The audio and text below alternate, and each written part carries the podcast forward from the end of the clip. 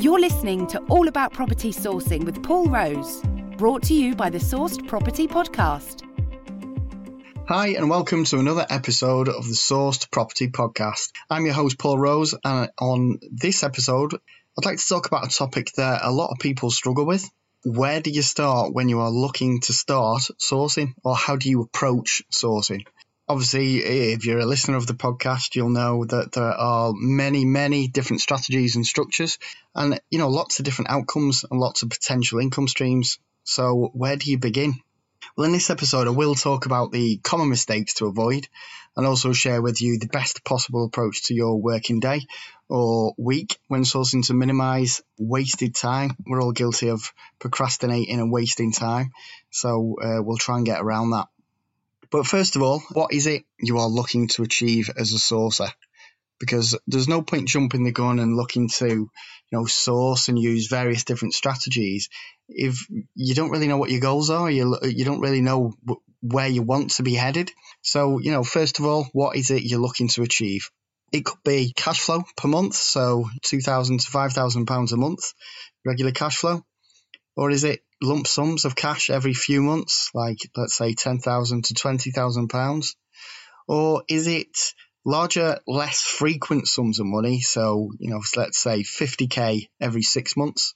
Depending on what you want, then this will dictate your approach and also the strategies that you should use. It's no good searching for land developments, let's say, and you're looking to maybe package them up and sell them on or get involved with them because nine times out of ten they're going to take a lot longer to come to fruition. Now, if you're looking at any sort of development, then you've got that build time and you've got the selling time. You've got all sorts of surveys that need doing. You know, you're just talking the long game. So depending on what you want to to achieve and you know what sort of income, if, it, if it's income that you're looking to measure this on, then that does dictate the approach and the strategies that you, you should be looking to use.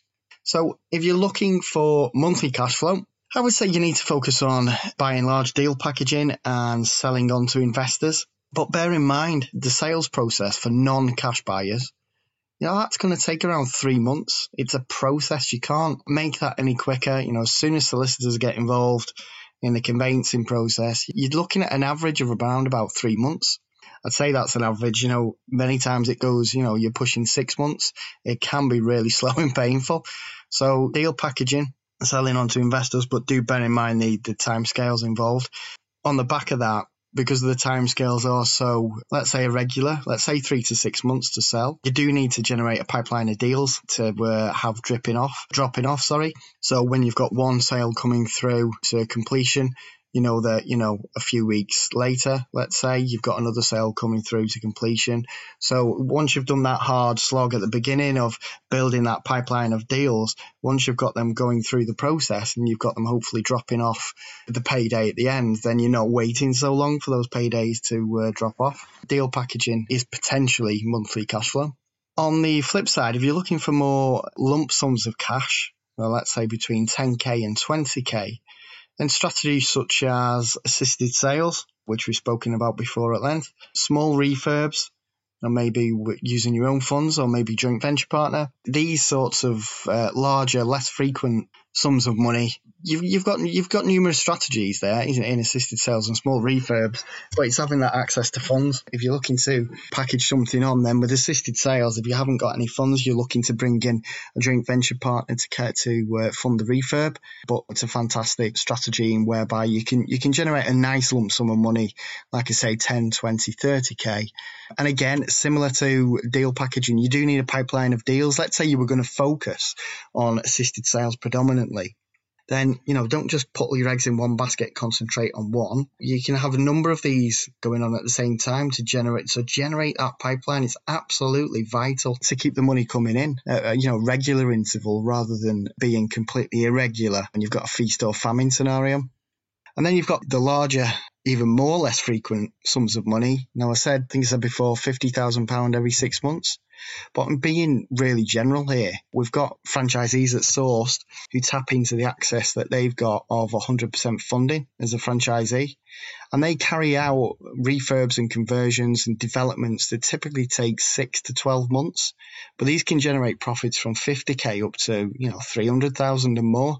So it depends on the opportunity entirely and the line of credit and funding that you, you've got access to yourself. So, common mistakes. We all make mistakes when starting out in business. I still make mistakes today. Nobody's perfect, and, and mistakes, that's just part of human nature. So, common mistakes people make when starting out sourcing. Now, the first one is people become overwhelmed. And when people are overwhelmed, they tend to not do anything because they're kind of stuck or they feel stuck.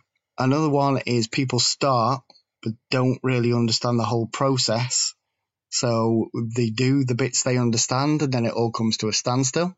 And then the third one, which is a big common mistake, is it's super, super common that people source from other sources and just advertise other people's deals.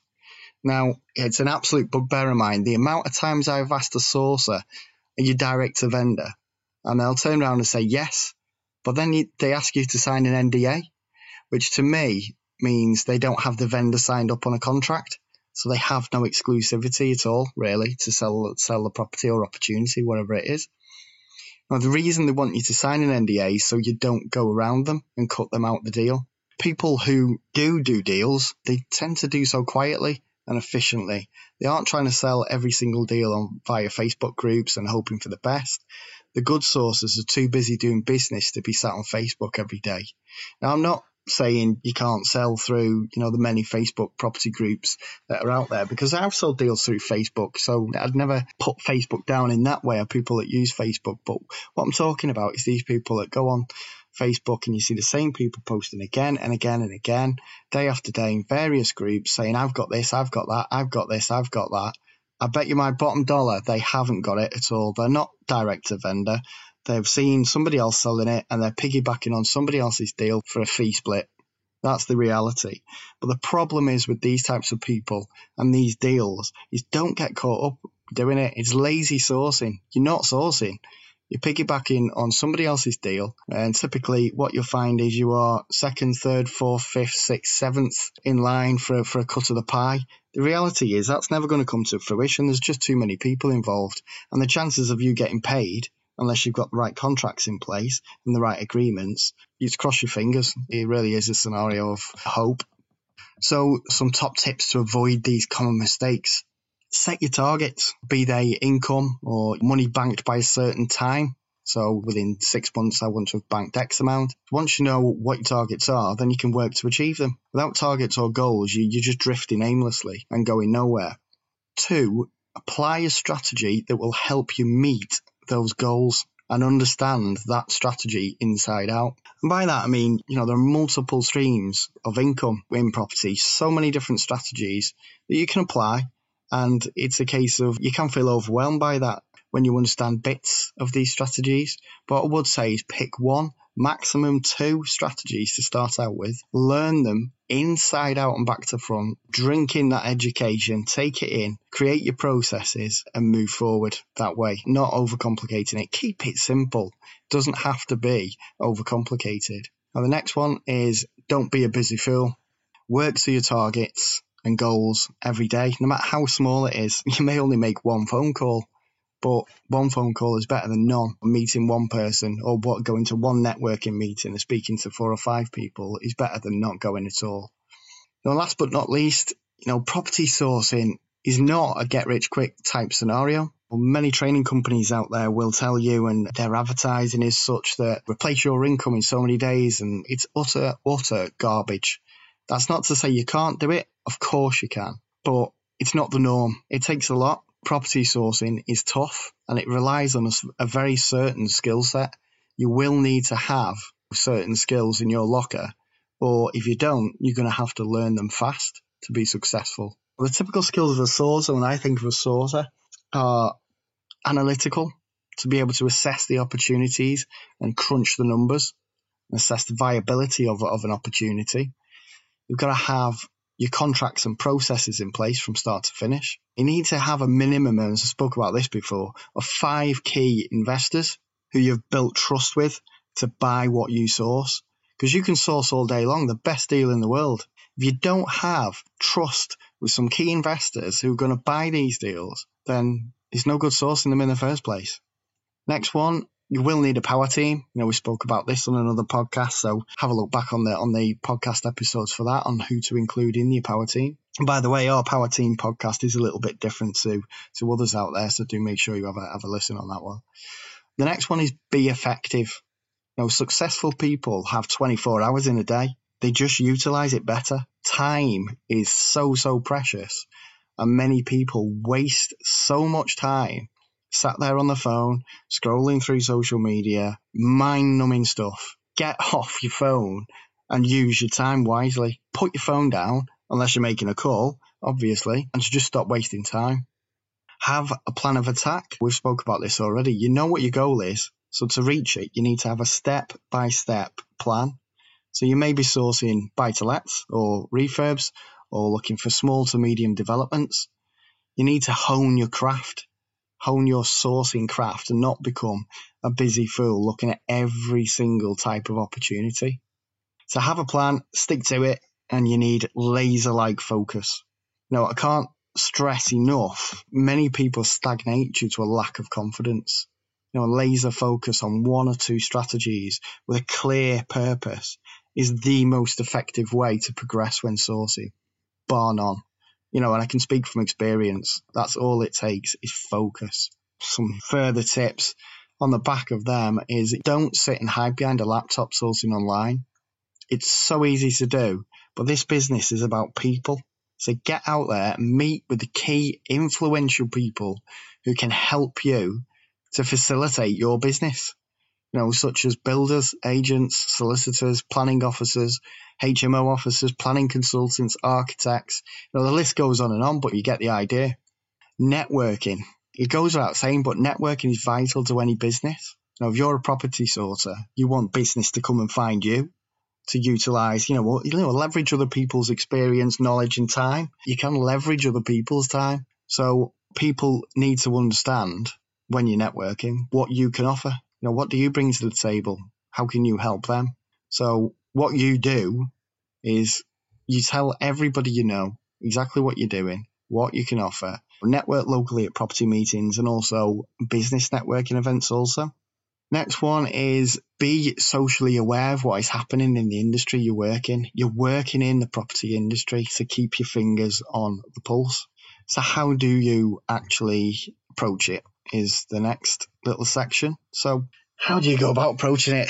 Nice and simple. So, as a guide, I would know what I'm sourcing before opening the laptop or sitting at my computer. So, I have all my benchmarks to hand, such as the local rental values for different types of units, you know, likely end values of units, supply and demand in that area from tenants, the good areas, the bad areas, regeneration, know, types of tenants in the different areas, etc., etc. I would also know before sitting down to source what constitutes a deal. You know, what am I looking for? If I've got key investors I'm working with, I've hopefully had a conversation with them and I know exactly what they want. So that then ties into the focus and gives you that that laser focus because you're sitting down with a clear idea of what you're looking for before you sit down to source. You know, I may be looking for an eight percent yield on a buy to let, or it could be a discounted property or maybe it's a refurb with a 20% return on investment. So I'll need a good understanding on the cost involved with the refurb if I'm looking at, you know, refurbs. You know, all these things, you, you just need to tie it together when you're sitting down to source. So as soon as I run the basic figures, I can quickly work out and then assess the opportunities so as not to waste my time on viewing properties that just won't stack up for my investors. Many sources view lots of properties and think, hey, I'm great, I'm viewing 20 properties a day. When in actual fact, all you're doing is not much but wandering around properties. Don't be that busy fool. Your time is so precious, so you should be using it effectively. Many people start property sourcing on the side of a day job. You know, you can't afford to waste that time. You've got to be methodical about it. And you've got to realize that it's a numbers game as well. You know, the more properties you look at, the more properties you're going to see that don't stack up. They're just not a deal. There's not an opportunity there. And that's not a negative. It's a process of elimination and a case of you honing your craft as a sourcer. Because the more you do it and the more that you assess, the better you're going to be. It's simple. Know, go for no. I think that's what the book's called. I've, I've certainly heard about it. It's a great book. It's inevitable as a sourcer you will have 10 times the properties that don't stack up. But you, what you're looking for is that golden nugget, and the golden nuggets are, will do you very, very well. One golden nugget can mean a payday that most can only dream of. Now, my first ever deal as a sourcer, you know, put a lump sum of money in my bank that would have taken me over a year, a whole year to earning my old day job. That was about being consistent and taking action every single day even when it felt like nothing was happening, it was. It really, really was. And it's just about taking that action. If you're a property sourcer, one word of advice is, you know, you have to accept it's a journey. It will be a struggle and you will have bad days and weeks where you analyze and think, you know, nothing's happening here. I'm not progressing. I'm not getting anywhere. But rather than use that perception to make you feel negative and depressed, use it to empower yourself and analyze what you could do better. Some days are diamonds and some days are rocks. You live for those diamond days, those days where you get offers accepted, you find buyers, those days when you you have money drop into the bank account and everything's okay with the world. But the reality is if you want regular income, you need to build a pipeline. Otherwise, it will be a case of feast or famine, as we said earlier.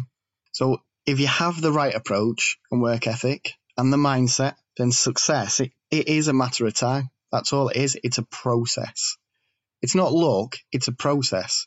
If you work hard enough, you do the right things, you make the right decisions, you take the time, you put the effort in, you will get success. It's a given. It is just a matter of time. You know, it isn't easy. And that's why many people try it, fail, walk away. Try it, fail, walk away. Well, don't be one of those people if you're a property sourcer starting out.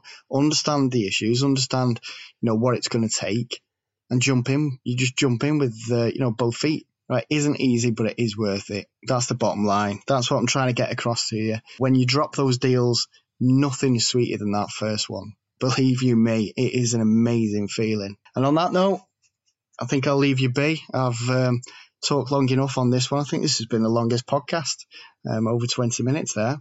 So yeah, I'm going to leave, leave you be with that one. Hopefully, you've took some positives away from that and give you a you know kind of an insight into what it takes to be a property sourcer, how to kind of approach and avoid some of the some of the common mistakes that people tend to make. So if you could share the love and subscribe to the podcast if you don't already, thank you kindly. Your time is very much appreciated. And if you have any thoughts or you'd like to get in touch with us on the podcast, please do by emailing us on podcast at sourced.co. Until next time, take it easy. Bye now. Thank you for listening to the Sourced Property Podcast. Visit sourced.co for free training, videos, and blogs.